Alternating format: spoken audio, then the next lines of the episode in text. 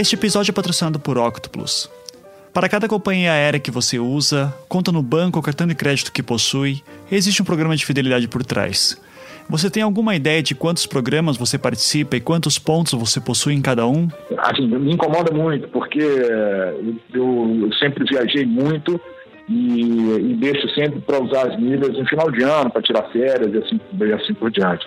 E às vezes quando eu vou resgatar isso no final de ano, aí já perdeu 8 mil milhas. Pô, 8 mil milhas, caramba, é muita coisa para ter sido jogado fora, entendeu? Eu tinha pensado, vou fazer uma startup desse tipo, porque não é possível que ninguém pensou numa situação de compilar todas essas informações, porque não existe nada mais chato no mundo do que você saber quantas milhas você tem, já expiraram não sei quantas mil de um lado, não sei quantas mil do outro. E você daí descobriu, então, a máxima da internet, que qualquer ideia que você já teve, alguém já fez também, né? Então... É, exatamente. Normal. Além de te evitar frustrações, a Octopus também possui um motor de buscas próprio para passagem de avião, no qual você pode usar sua pontuação para realizar a viagem que deseja, seja por lazer, trabalho ou numa situação de última hora. E foi exatamente esse o caso que salvou o Daniel, que vocês estão ouvindo agora, um empresário de Belo Horizonte que viaja bastante por conta do seu trabalho. Um dia, no meio de uma viagem para São Paulo, ocorreu uma emergência que forçou o Daniel a voltar para Belo Horizonte correndo, e se você já teve que comprar uma passagem de avião urgente, deve saber como é caro. Eu recorri ao Octopus, assim, rapidamente, vi que tinha milha e já fui para um computador e já fiz a compra da passagem. Ele me salvou, senão eu ia morrer ali R$1.800 numa perna só. Meu dá, Deus, né? Ou seja, você salvou R$1.800 aí nessa emergência. É. Ou então você pega um táxi, que é mais barato. É. Né? Como já fiz várias vezes. Ah, meu Deus. Quanto é que é um táxi de São Paulo para Belo Horizonte? R$600. R$600? Sim. É. Cara... É mais barato do que uma passagem. Octopus, te salvando em emergências, evitando que você pegue táxis de R$600 e lembrando que as melhores ideias já estão por aí. Para mais informações, acesse agora octopus.com.br. Octopus é com K, igual aquela risada preguiçosa que você dá na internet.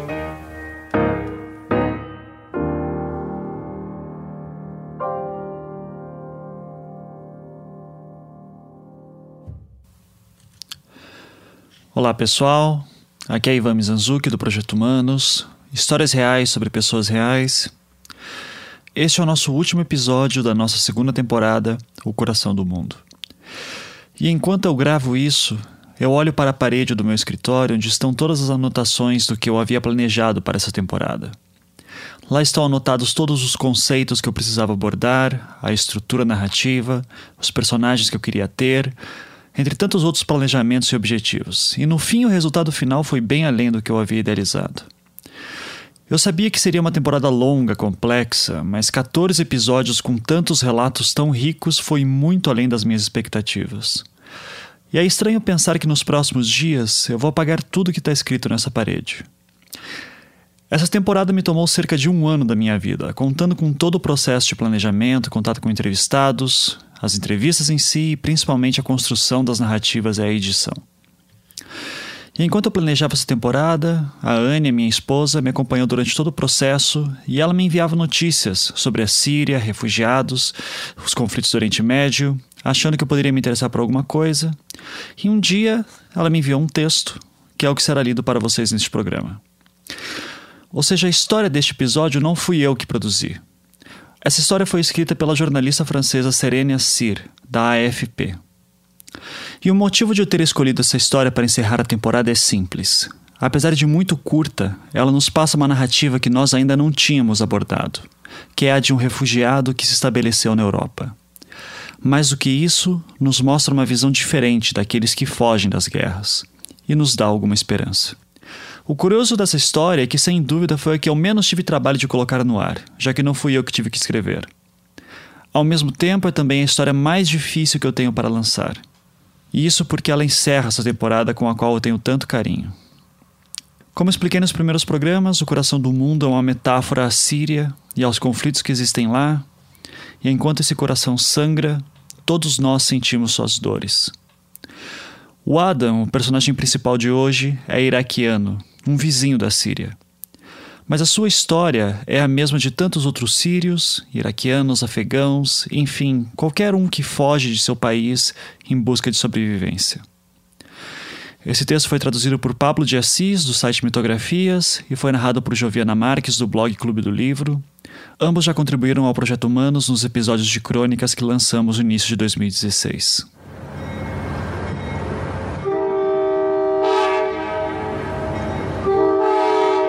Paris, 6 de janeiro de 2016. Querido Adam, eu te conheci quando você tinha apenas 3 meses de idade, um bebê nos braços do seu pai, enquanto ele e sua linda mãe subiam em um trem velho e lotado na rota de migração dos Balcãs para a Europa.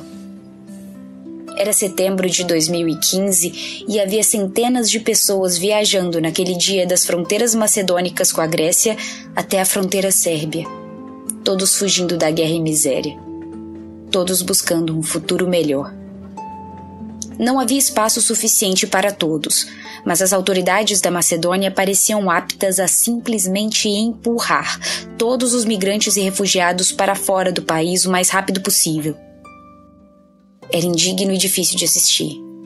Especialmente ao saber que cada pessoa lá havia acabado de sobreviver a uma jornada perigosa através do mar Egeu. Todos mereciam algo melhor.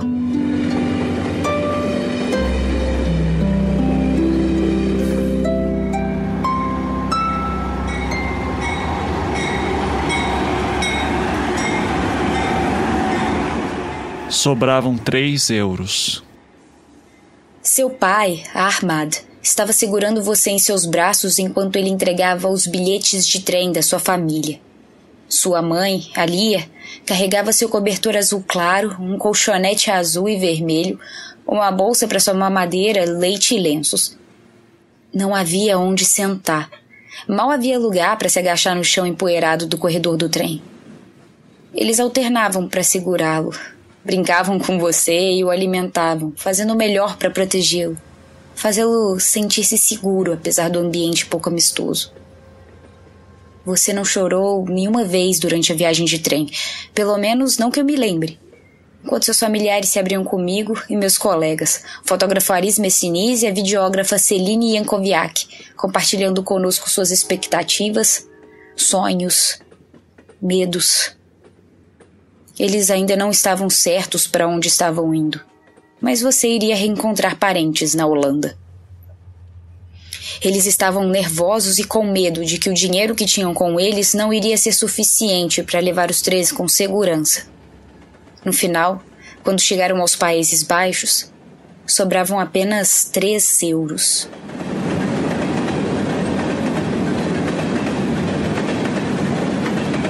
O barco da morte.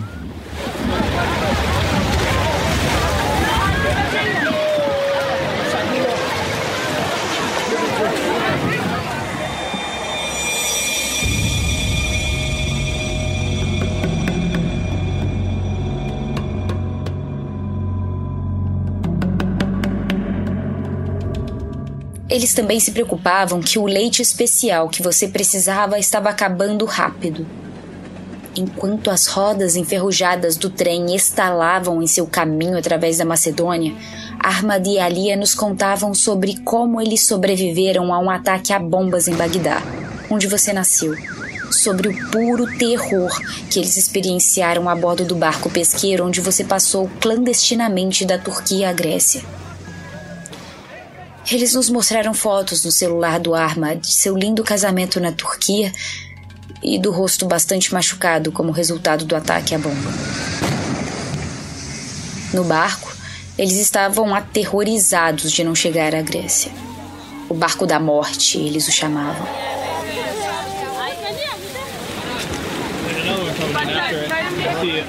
E após esse primeiro encontro, nós seguimos a odisseia da sua família até a Alemanha e depois Holanda, atravessando 6 países em 6 dias.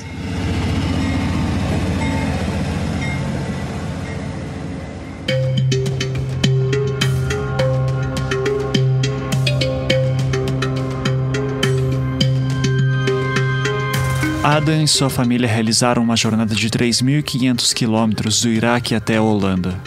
Partiram em meados de agosto de Bagdá, no Iraque, até Ankara, na Turquia, de avião. depois até Bodrum, onde pegaram um barco até Tessalônica, na Grécia, chegando no dia 29 de agosto. Passaram por Idomene e depois Guia-Vigilia, em território macedônio, onde pegaram um trem até Taba 9C no dia 30 do mesmo mês. Passaram por Mira-Trovac e Precevo, em território sérvio, no mesmo dia, onde pegaram um ônibus até a capital, chegando no dia seguinte em Belgrado. Um dia depois, já estavam em Kanjanci e passaram para a Hungria, na cidade de Roszk. No dia seguinte, em uma jornada a pé e de ônibus, chegaram em Budapeste. No dia 3 de setembro, pegaram um trem que os levou por Viena, na Áustria, até Munique, na Alemanha, onde pegaram um carro para a viagem até Leeuwarden, na Holanda, seu destino final, chegando no dia 16 de setembro.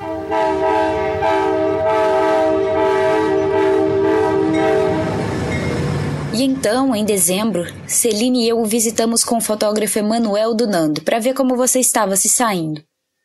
Seus pais e você estavam morando em um centro de exposições que as autoridades holandesas haviam convertido em um abrigo temporário para centenas de pessoas que buscavam asilo, assim como você.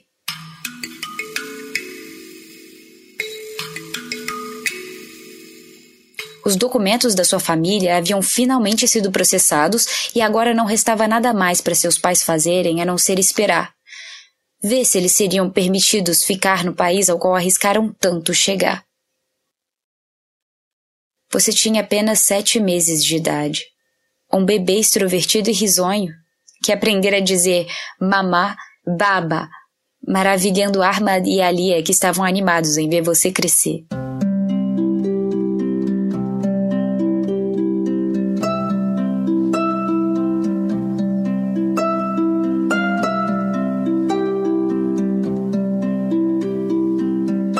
Quando percebemos que para uma criança tão jovem você já havia viajado por mais países que muitos adultos viajam em uma vida inteira. Porque você teve um início de vida tão incrível, resolvi escrever para você essa carta, para iniciar o ano novo. Eu vou pedir aos seus pais, que moveram montanhas para trazê-lo à Europa, para guardá-la em segurança, para que você possa ler quando for mais velho.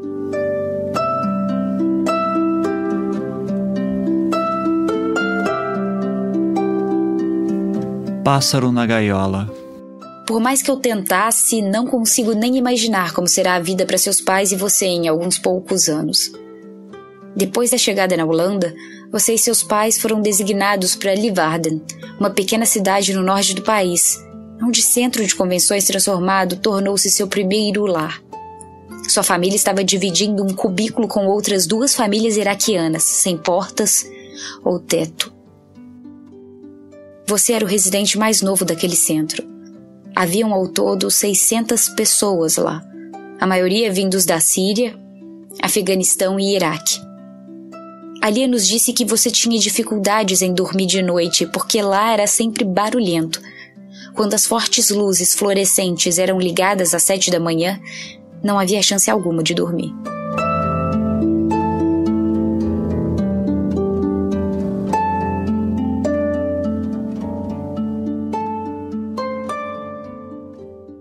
A ansiedade não terminou para os seus pais ao chegarem aos Países Baixos.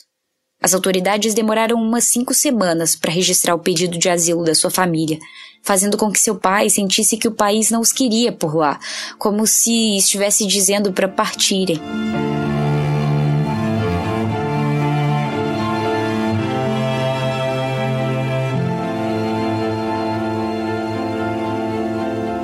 Quando visitamos, seus pais se sentiam presos em um labirinto de burocracias vagarosas e sem alma. Enquanto o básico, comida e abrigo, eram providenciados, seus pais sentiam como se ainda não tivessem começado suas vidas novas, como se estivessem presos em alguma terra de ninguém, entre o pesadelo do passado e as esperanças do futuro. Como posso explicar, seu pai me disse, é como um pássaro em uma gaiola. Ele come e bebe, mas não está feliz.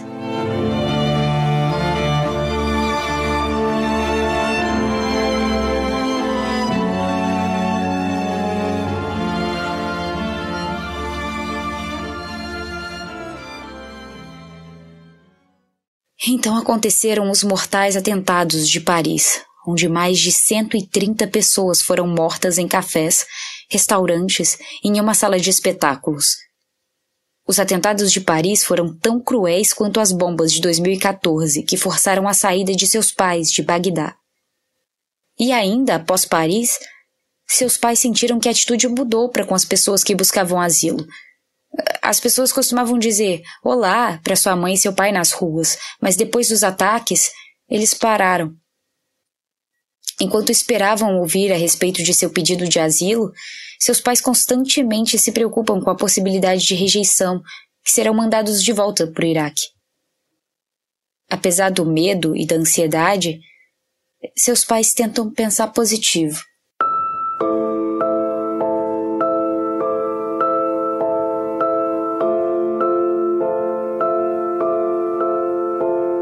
Seu pai começou a aprender a falar holandês com um grupo de outras pessoas que buscam asilo. Sua mãe vai com outras mulheres com quem fez amizade para uma sala de maquiagem, onde as mulheres se vestem e se maquiam para se animar. Uma vez por semana, você e seus pais vão para Mouni, um restaurante de kebab no coração de Leeuwarden, popular entre os refugiados.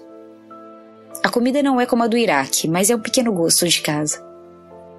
É difícil imaginar como será a vida para sua família em alguns anos. Mas tendo em vista a força de seus pais, seja na caminhada pelas rotas dos Balcãs ou sobrevivendo à monotonia de esperar por documentos de asilo, eu estou segura que as coisas apenas vão melhorar daqui para frente. Em apenas poucos anos, você estará na escola, falando holandês, provavelmente árabe e possivelmente inglês também, fazendo de você um poliglota e um verdadeiro cidadão do mundo. Em dezembro, enquanto tomávamos um chá e café com sua família em um café, em um terraço em Leeuwarden, os olhos de Lia brilharam quando ela olhou para o futuro, imaginando o dia em que você se tornaria um estudante em um país seguro, longe das bombas e perseguições do Iraque.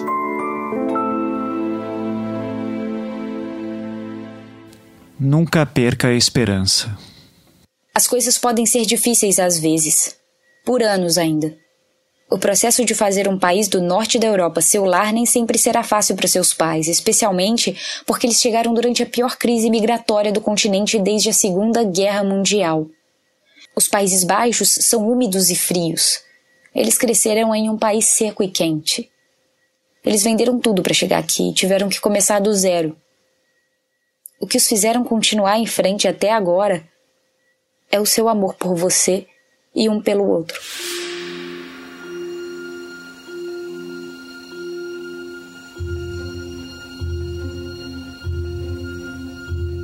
Eu tenho certeza que, apesar de 1 milhão de obstáculos e dificuldades que eles enfrentarão na longa jornada de integração, sua família conseguirá.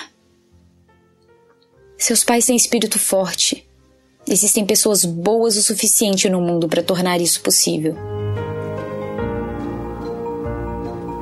E só um último pensamento antes de eu acabar. Você não deve pensar que só porque era um pequeno bebê na época não teve nenhuma importância na vinda dos seus pais. O seu papel foi fundamental. Como um anjo, você dormiu na noite em que seguimos um contrabandista através de um campo de milho na fronteira entre Sérvia e Hungria, um dos piores cruzamentos da jornada. Você adorava sorrir e se alegrava ao brincar com as outras pessoas na rota de mais de 2.000 quilômetros que precisavam de um pouco de amor para poder continuar. Você nos fez rir, especialmente quando tentou comer a espuma azul do microfone de Celine durante as entrevistas. Sua vida tem sido uma aventura desde cedo. Então, eu estou certa que o que quer que o seu futuro guarde, você saberá como alcançá-lo. Um caso em questão, alguns dias depois de eu retornar a Paris, depois de visitá-los na Holanda, seu pai me mandou um SMS dizendo que vocês agora tinham um novo espaço para morar, dessa vez um quarto, só para vocês, sem um outro abrigo. Não era perfeito, ele disse, mas era melhor. Lá tornou-se o 6º lugar onde você havia morado desde a sua chegada à Holanda, imagine isso. E se as coisas ficarem difíceis, lembre-se o que seu pai nos disse em Leeuwarden. Nunca perca a esperança. Se perdermos a esperança na vida, não poderá mais haver vida, ele disse. Eu desejo a vocês três, sobreviventes, uma vida maravilhosa à frente. Ninguém que eu conheço merece mais. Com amor, Sereine.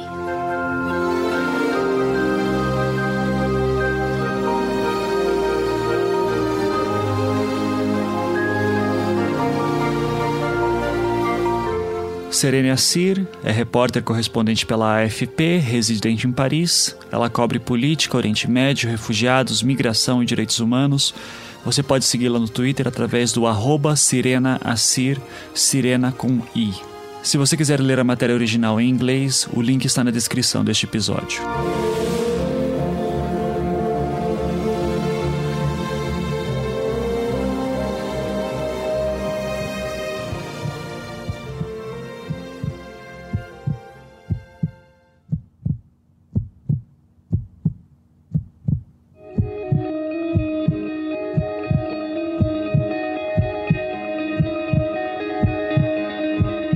Com isso, chegamos ao fim do Coração do Mundo. Esperamos que essa temporada tenha sido boa para todos vocês e torçamos para que a Paula, o Ahmed, o Adam, o Mahmoud e tantos outros que se envolveram de alguma forma nos mais recentes conflitos do Oriente Médio possam ter dias melhores. A música que vocês estão ouvindo de fundo se chama Bel Shari e é da banda síria Kebesdale. Vocês podem encontrar o link para o clipe na postagem. Ela fala sobre esperança.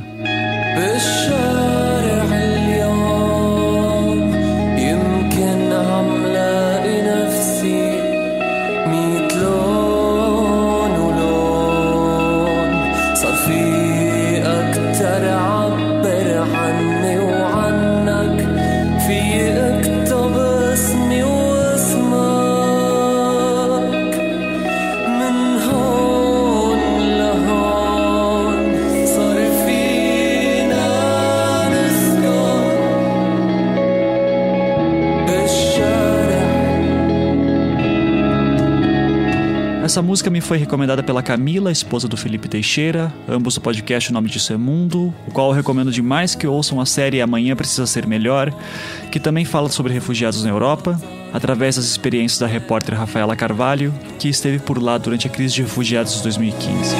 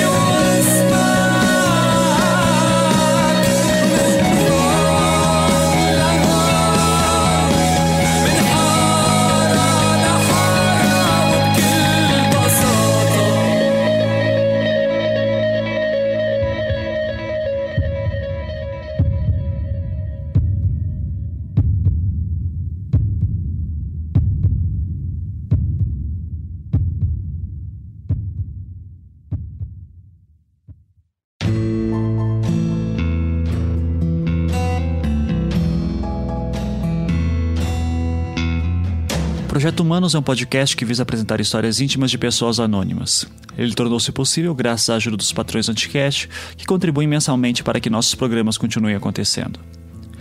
Se você gosta do nosso trabalho e gostaria que ele continuasse, você pode contribuir acessando o site do Anticast, anticast.com.br, e clicando na seção Seja Patrão, ali no topo. Agradecimentos especiais a Aniele Casagrande, minha querida esposa, Joviana Marques, Pablo de Assis, Felipe e Camila Teixeira. E muito, muito obrigado a você que nos acompanhou até aqui. O Projeto Humanos voltará para uma terceira temporada em 2017, que já está em pré-produção. Até lá, não deixe de assinar o nosso feed, pois é muito provável que episódios especiais fora de temporada apareçam. Aliás, isso vai acontecer, com histórias produzidas por alguns dos que contribuíram com crônicas no início deste ano. Então a Joviana vai voltar, a Isabela vai voltar, o Pablo, enfim, todo mundo que participou lá. Fiquem atentos, assinem nosso feed, nos acompanhem nas redes sociais, no @Anticast no Twitter, o fanpage do Facebook Anticast também. E se você não sabe, o Projeto Humanos, esse é um podcast diferenciado porque ele segue uma estrutura narrativa, já deve ter notado, e essa estrutura a gente chama de storytelling, que é uma técnica de contar histórias, e eu vou dar um curso sobre storytelling.